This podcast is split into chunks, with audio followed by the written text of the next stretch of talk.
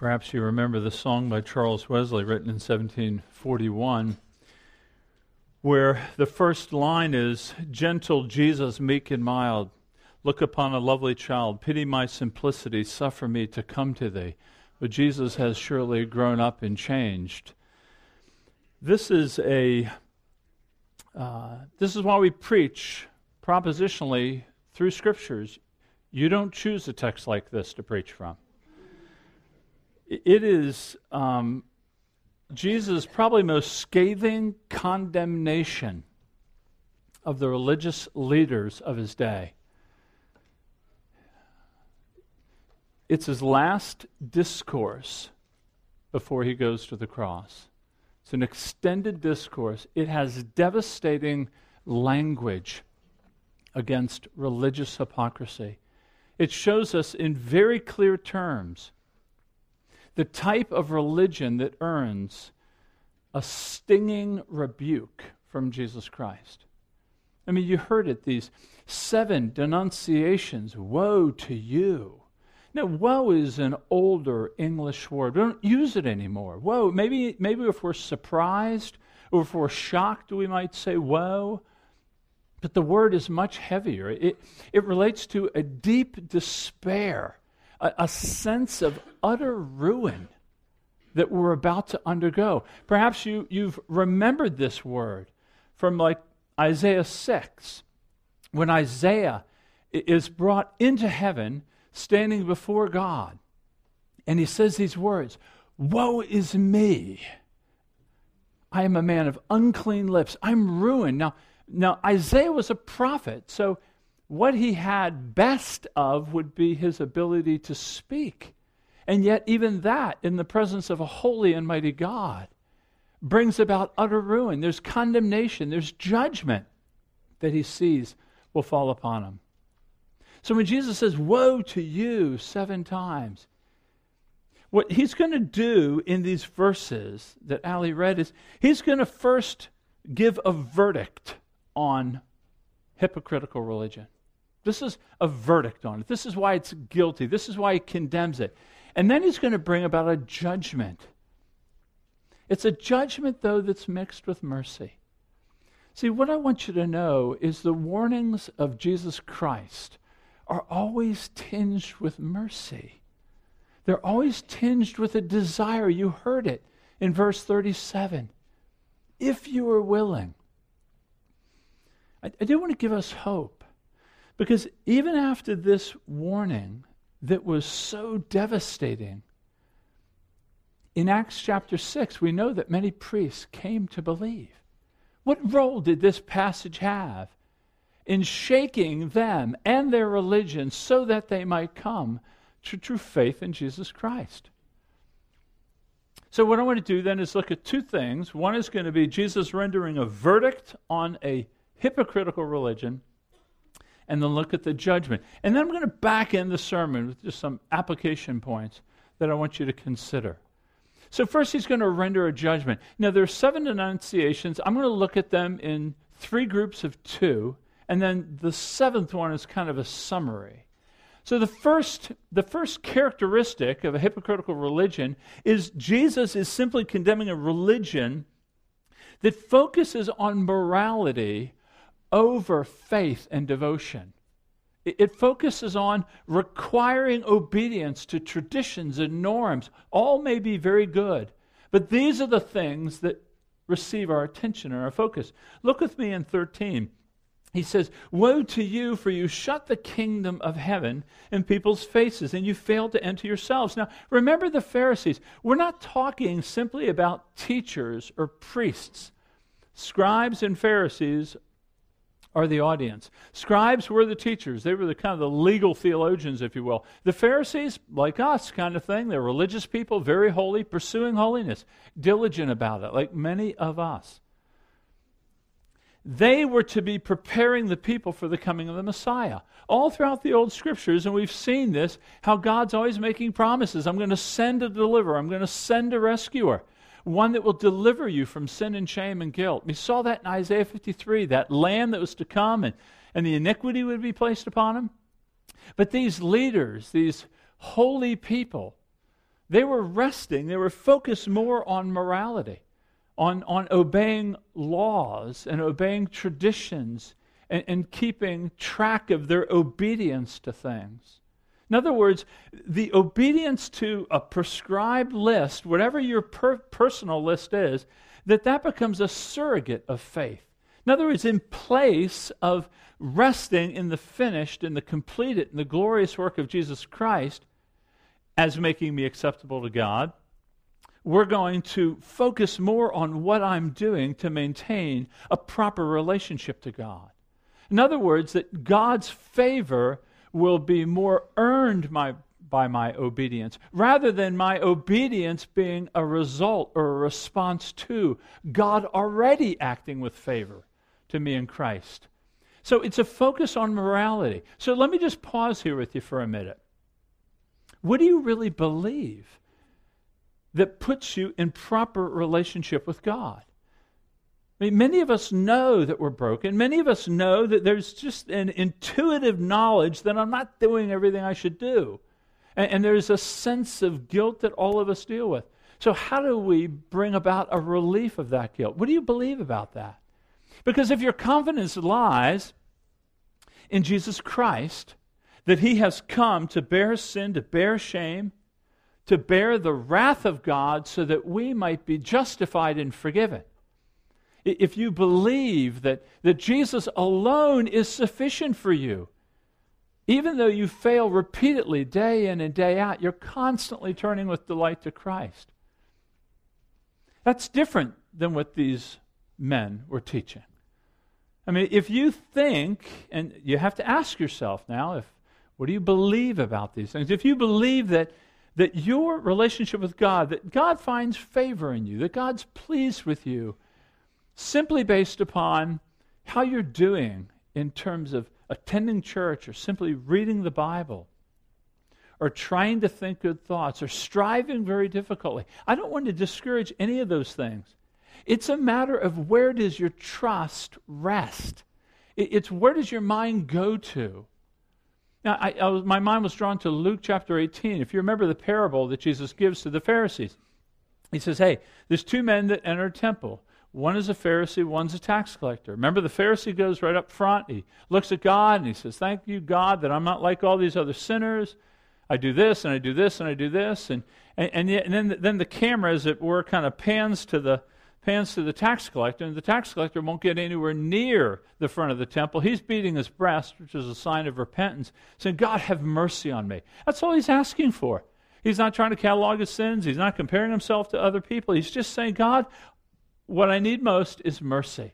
I, I, got, I have nothing. I just need mercy. And Jesus says he goes home justified. But here's what Jesus says in Luke 18, right prior to the passage. He goes, He told this parable to some who trusted in themselves that they were righteous. In other words, where does your trust rest? At the end of the day, are you thankful for how you performed, or are you really thankful for how Jesus performed? All that he did. You know, so many of us, I think, especially within the Bible Belt here, our Christian morality becomes a replacement of true trust in Jesus Christ. Russell Moore is an ethicist, Christian ethicist, and, and he writes these words about how we can easily make this switch of, of true faith in Christ versus, no, I'm, I'm living a moral life, therefore I'm a Christian he says this. He says christian values were always more popular in american culture than the christian gospel.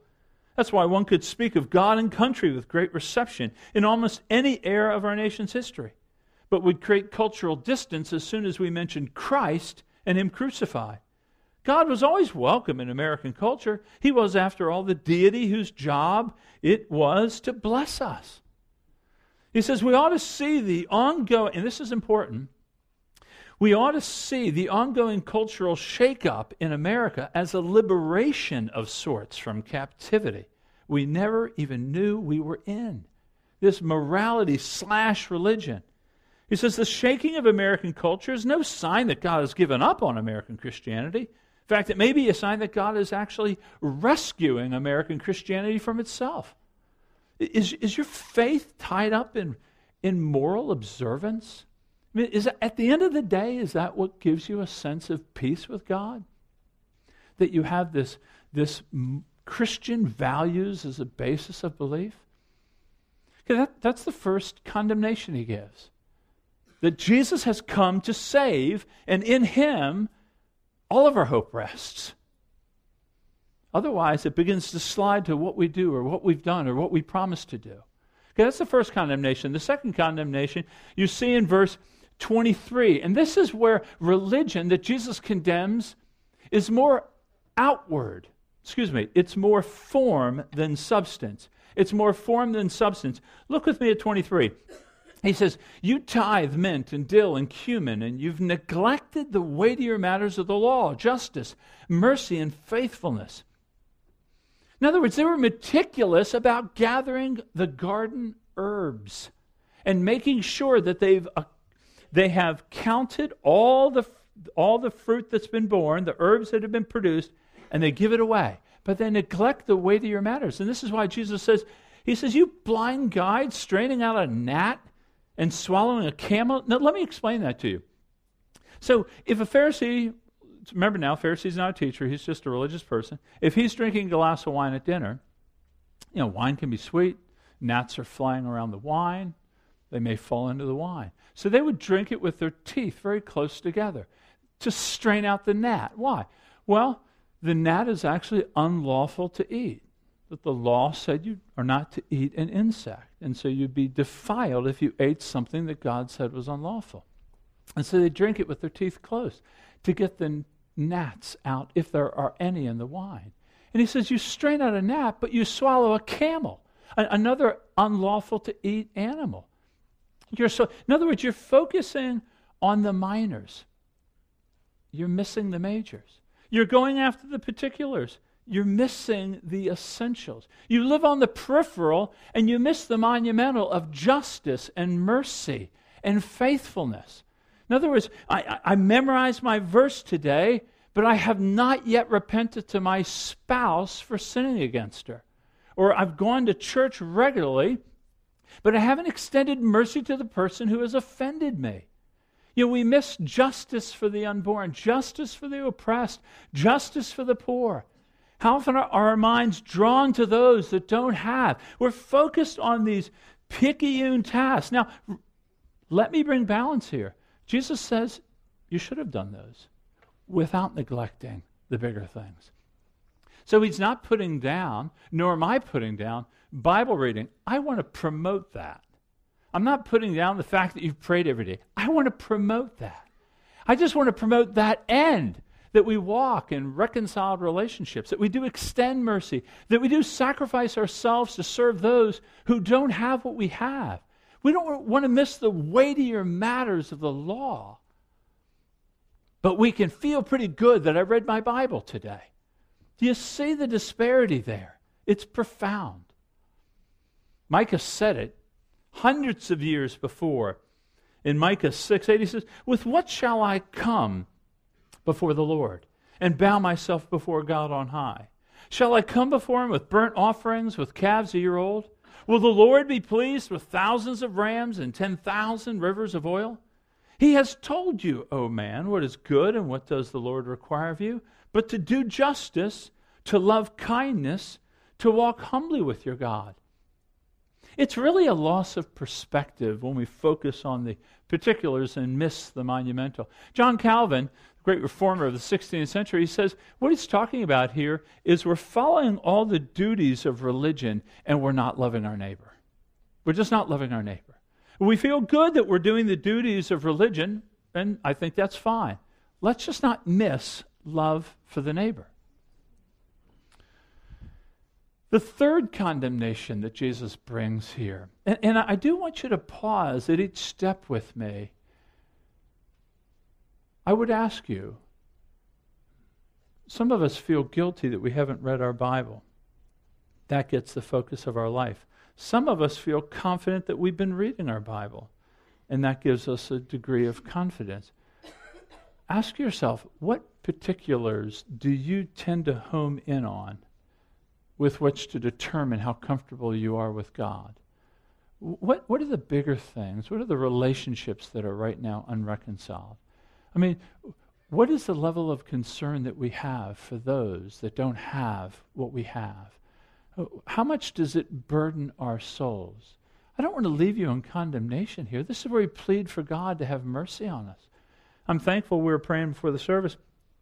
I'm thankful that God has mercy on us every morning. His mercies are new. Appeal to Him for mercy. If you're feeling the conviction of God's Spirit right now, ask Him for mercy.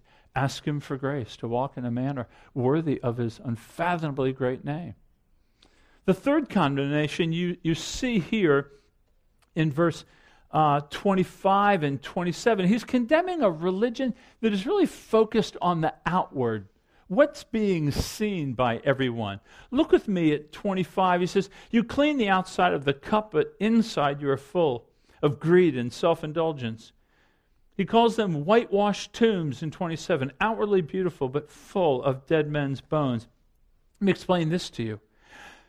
So, oftentimes around feast days, many people would travel into Jerusalem to go to the temple to worship, as they were called to do. And of course, in this day and this time of the Bible, we didn't have graveyards marked as we do now. And so people traveling would often inadvertently walk across the path or walk across a grave, thus defiling themselves and not being able to worship. And so, and so what was practiced was they would often whitewash these tombs so that they were more easily, easily and readily identifiable so that people wouldn't be inadvertently defiled going to worship. But what the, the irony, of course, is here they are, these whitewashed tombs, they're still filled with the bones of dead people. And he's castigating these religious people for looking good on the outside, but not being concerned with the inward transformation of God's Spirit.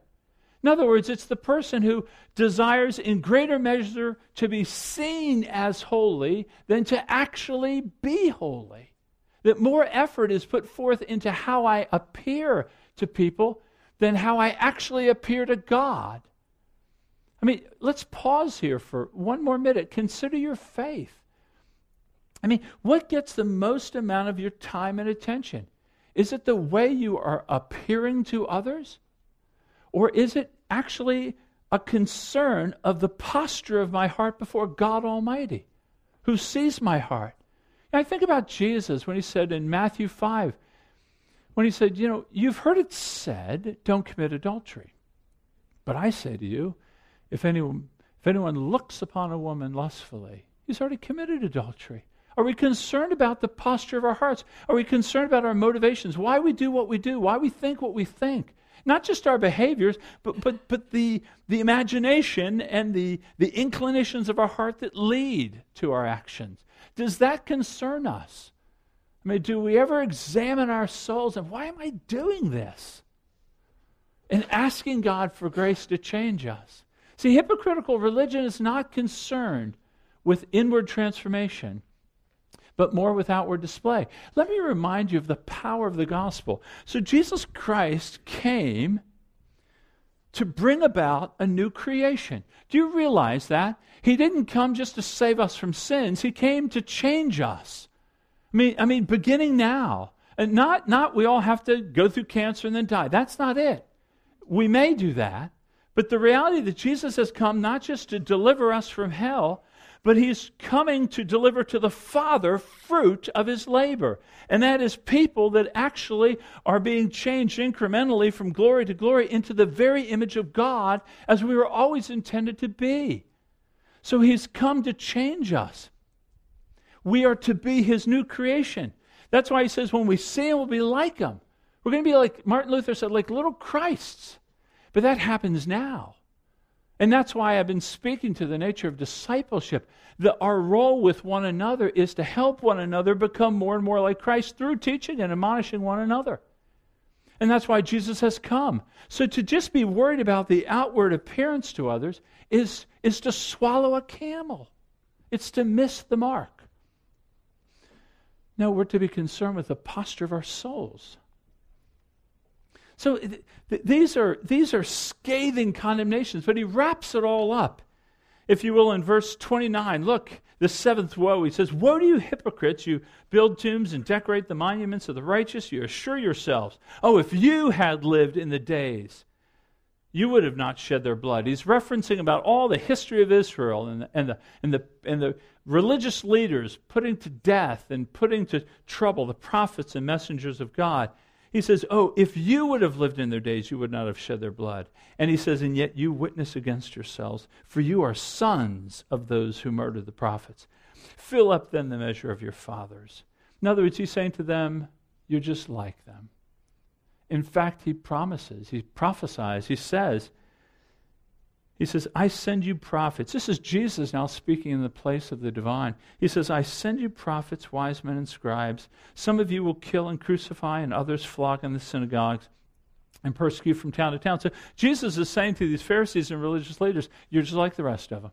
You're just like the history of Israel, rejecting those whom God has sent. But there's a unique marker here. He brings up Abel to Zechariah. Abel was the first righteous man killed in Genesis 4, and Zechariah was the last righteous prophet killed in Second Chronicles. Now, in the Old Testament, the Hebrew version of the Old Testament, Second Chronicles is the last book. So Jesus is saying the history of Israel bookends from the first one murdered to the last one murdered, and you're with them. And do you know why he says that? Because they're going to put him to death. Do you remember back in Matthew 21? In Matthew 21, he told that parable about the owner of the vineyard. He rents out the vineyard to some tenants, and they're supposed to produce fruit and return profits to the owner. And so the owner sends servants. And what happens? They throw the servants out, they reject the servants, they beat the servants, they stone the servants.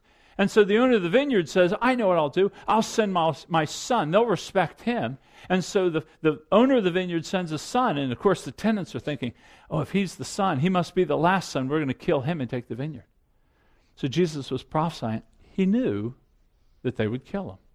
And so he's bringing a final condemnation on them. So that's the verdict that Jesus renders. The religious are deeply in trouble. Now, uh, let me just, if you're not religious here, you're just here with a family member, with a friend, you're not really consider yourself a religious person. You may be a little spiritual, but you're not religious. I think you, you can agree with me at least that you appreciate the integrity of Jesus. I mean, Jesus is bringing fire to his own house first. That Jesus cannot be one that's accused of overlooking those who are seeking to follow him. You can't accuse Jesus of kind of playing favorites you can't accuse Jesus of not being, you know, he's a little partial to this group over here. I mean, Jesus saves his most scathing condemnation for those who claim to follow him. I think, in my mind, even if I were not religious, I would say, you know what? At least he's a man of integrity. Whatever else you believe, he's a man of integrity. He's a man of honesty. If you are religious here, I, I would, do you, do you grant Jesus the authority to speak to us this way? I mean, do you believe that he has the right to say these things against the religious? I mean, do you think when you examine your own life that you find yourself perhaps guilty of any of these things? Of perhaps overemphasizing morality rather than devotion to God? I'd remind you that when Jesus was asked to sum up the law, he said, To love the Lord your God with all your heart, your mind, your soul, and your strength. Do you feel perhaps a slight bit of, of conviction over the fact that maybe you do practice religion in form, not so much substance? Or perhaps you are more concerned with the outward appearance? It's more important for you to have your, your peers in here respect and like you than thinking about, well, how does God view my soul and position before Him right now? Well, listen to the words of Jesus. So he gives the verdict. So let me just reveal the judgment that Jesus gives. And I think you'll agree the compassion of judgment is often, the compassion of Jesus is often overlooked. Look at the mercy of Jesus. The, the, Jesus gives us two pictures here one is mercy and one of judgment. By the way, they go together. They do. Any person that extends mercy to wickedness and evil is not a kind person. Would you not agree with that? Would you not agree that justice has to be meted out to wickedness and evil? To just be merciful and merciful and turn a blind eye and give way and give way? Is that really being kind? Mercy and judgment go together. They're siblings, they have to walk together. Look at the mercy of Jesus. He says, Oh, Jerusalem, Jerusalem, the city that kills the prophets and stones those who are sent to it. how often I would have gathered you together as a hen gathers her chicks. I mean, do you sense the compassion? Oh, how I would have gathered you together. That word gather, that little Greek word, means to gather a people. But he puts it in the context of a hen with chicks. You, know, if you've ever been around any farm, you, you know that, that when the threat of trouble comes, a turkey buzzard flies overhead, the chicks hold close to the mother, the hens go, the, you know, the wings go out, or the, she shuttles them off to safe protection, or if there's anything that enters the yard that might be a threat. It, it, Jesus is revealing his heart to us. Oh, how I would have gathered them. You know, it's interesting. They're rejecting the very Messiah, and his response is compassion. When people reject me, I go through a myriad of responses. I can be apathetic, it doesn't matter. I didn't like them anyways. Or I can be antagonistic and, and, and want to battle them. Or I can be arrogant and just call them idiots for not believing like I believe. I, I can have all kinds of responses. His is compassion, graciousness, kindness. How I would have gathered them, but they were not willing. Uh, for us of a Reformed persuasion, this is a sobering verse. It, it mixes the sovereignty of God in electing and calling the darkened and broken heart to himself and yet, there's human responsibility, isn't there? Oh, if they were willing. Jesus seems at an impasse, kind of. I don't plan on reconciling that for you today. I, I just give you the words of Charles Spurgeon. Any man may get himself into a terrible labyrinth who thinks continually on the sovereignty of God alone and he may equally get himself into deeps that are likely to drown him if he meditates only on the free will of man. We see them both, don't we, there? So you see the mercy of Jesus, but you also see the judgment. Look with me at 38. He says, See, your house is left to you desolate. Now, this is a word of judgment. This 38 and 39. These are harsh words. Your house. What is, what is he talking about here? Well, your house could be the temple, it could be all of Jerusalem. Most scholars think it's both. That he says, Your house is going to be desolate. Now, in 40 years, history has recorded that Titus marched into Jerusalem with his legions of Roman soldiers and besieged the city and destroyed it. That when they finally broke through the wall, Josephus, the Jewish historian, records that corpses were just piled on top of each other. It was absolutely destroyed, life and property. But that wasn't the real judgment. That was a foretaste of it.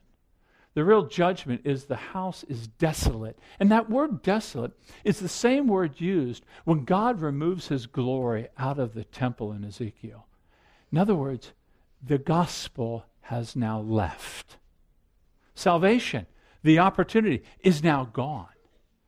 The people of Israel, through whom the nations were to come to know God, is moving on, being replaced. That Jesus has become the true Israelite that will be the one that brings the world to God. Your house is desolate. He follows it in 39 with, You will not see me again. Can you believe the harshness of that? I mean, the despair that if they understood, you will not see me again. Until you say, Blessed is he who comes in the name of the Lord. That's a reference to the parousia, the return of Christ, when every knee will bow and every tongue confess, whether you love him or whether you loathe him, you will remark over his glory and you will obey and you will bow. All of us will. Sinner, saint alike. It'd be a, it's going to be a, a great and awesome day. And I mean that in the, in the full sense of that. So, Jesus, you see the mercy and the judgment. It's a picture of him as judge. He is the judge of all things. He will be the judge of all things. So, this is a this is a very sobering passage. He gives a verdict on religion and then he renders a judgment as the judge. So, what do we do with this?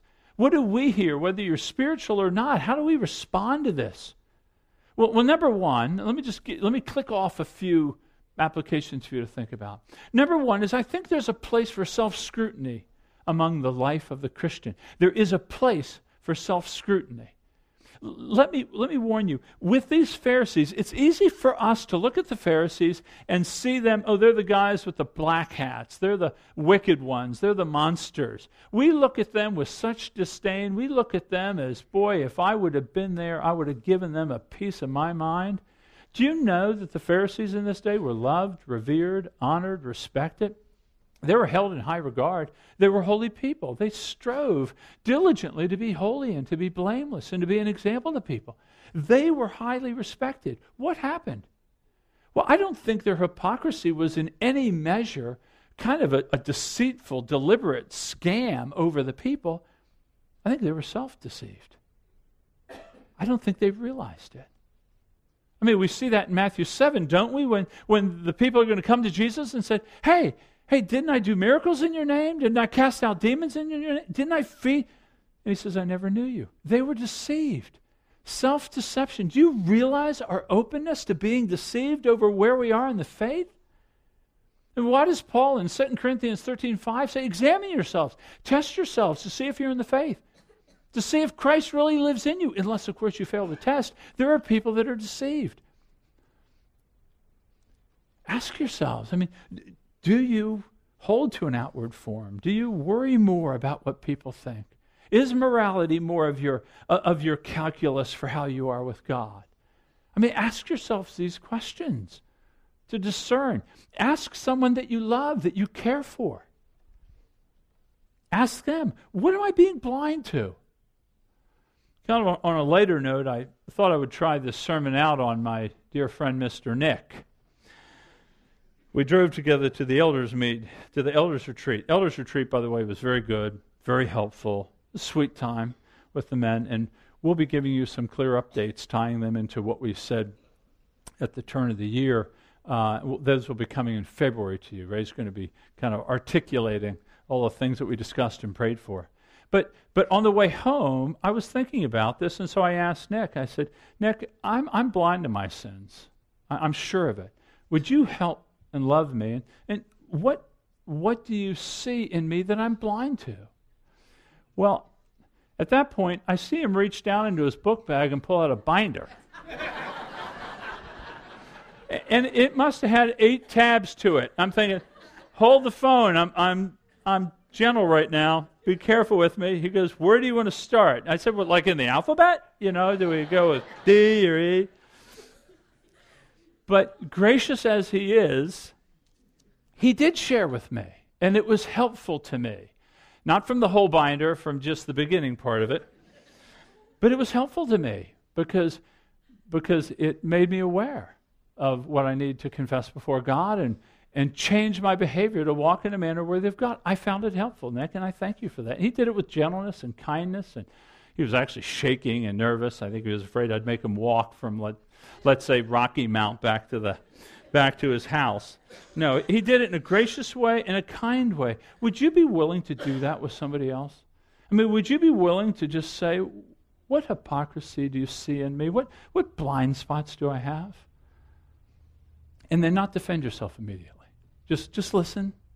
I know you got reasons why you did what you did, but you just listen and you stop.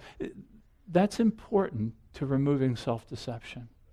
Uh, secondly, there is a place for the Christian church to bring about a hard word for gospels that are not really gospels. You know, look at the language of Jesus hypocrites, brood of vipers, serpents, lawlessness, blind guides, blind men, full of dead men's bones. And Jesus isn't name calling, Nana, Nana. He's not name calling, he's not venting, he's not frustrated. He sees that the stakes are great. There is a compromising of his gospel. And so he brings to bear a full throated response. It's not judgmentalism, it's a critical analysis of a false gospel. That's what it is. And he does it with severity to the church first, to the people of God. You see the same thing in 2 Peter, and you see the same thing when Paul says to the Galatians, when they're following a false gospel, he says to those teachers, I want them to emasculate themselves. Those are fighting words. I mean, masculine. Mm. That's, that's hard language. I mean, there's a social gospel out there that promotes Jesus and do all these things for him. There's a soft gospel. Jesus loves you, and sin and judgment and hell are never mentioned. You know, there's a prosperity gospel out there. Oh, Jesus is there to help you live abundantly today. Suffering has no place in the Christian life. These need the stinging rebuke, done with grace, but with sharpness and truth, not judgmental. The stakes are high. He says, You proselyte. The proselytes they make, because of their zealousness, they're twice the son of hell that you are. Well, that's, that's sobering. Thirdly, there's not just a place for this difficult language, uh, but there's a place that you pray for your leadership. You know, I tremble over a passage to preach like this. I know the elders do. There's a great sense of responsibility. That, that, there is a right relationship, that we're humbly trying to declare the word in a way that leads you to Christ, doesn't obfuscate the way to Christ. I would ask you to pray for us on this. There's also a place to share the gospel with all people. You see that, that if only you were willing, we're not meant to preach to the elect of God, we're meant to preach to the world, we're meant to bring forth the word to all people. I have another one, I can't think of it. Oh. There is a place to preach about the judgment and hell. You know, I was thinking about this. Um, Jesus says, You will be sentenced to hell. That, that, that to me is severe. I mean, think about that for a minute. His listening audience is in hell. He says, Do you think you'll escape being sentenced to hell? So they're in hell there is a, there is a, a seriousness to that that we cannot miss. Uh, that we have to speak about these things with graciousness and sorrow.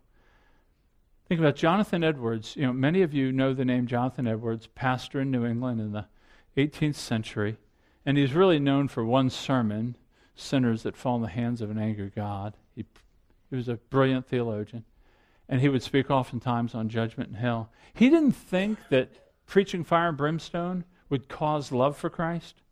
So he didn't think I can scare him out of hell, if you will, into heaven, like some may think. He just wanted to bring spiritual realities to the fore, help people. There's a place to speak about the nature of hell and judgment with people. It is uncomfortable, and it ought to be. It ought to be done with fear and trembling. That's the way it should be done. But it can't be omitted, it can't be forgotten, it can't be kind of left to the side. It, there was a survey done in North America a few years back about uh, who believes in the existence of hell, and you'd be surprised. I think it was like over 78% of people believe in the existence of hell. But in those asked, not one thought they were going there. So, so it, it's, it's funny to think about the existence but, but nobody, will, I'm not going to be there. I'm not going to be there. I'm not going to be there. I'm, you know, it's like all of a sudden, why do we need a hell? Because nobody's going there. And, and, and the, re, the reality of it is, that's the way we look at it. Why? Because we're self deceived. So, so let's take a minute now. So we saw Jesus give a verdict on hypocritical religion. And he's speaking, can I remind you before we turn to prayer? He's not speaking to the atheist. He's not speaking to Stephen Hawking. He's not speaking to the militant atheist. He's not speaking to the gentle agnostic. He's not speaking to the spiritual wandering. He's not speaking to the ones that just don't know the, what ends up. He's speaking to the religious people. He's speaking to the people who are in the temple worshiping. That's the most sobering thing. So let's take a minute now and ask God for His Spirit to bring clarity to our own souls, to have the courage that we might invite others, to, to weigh into our lives. Let's not be found. Let's not be found to be self deceived. And then an elder is going to close us in just a moment. Thank you.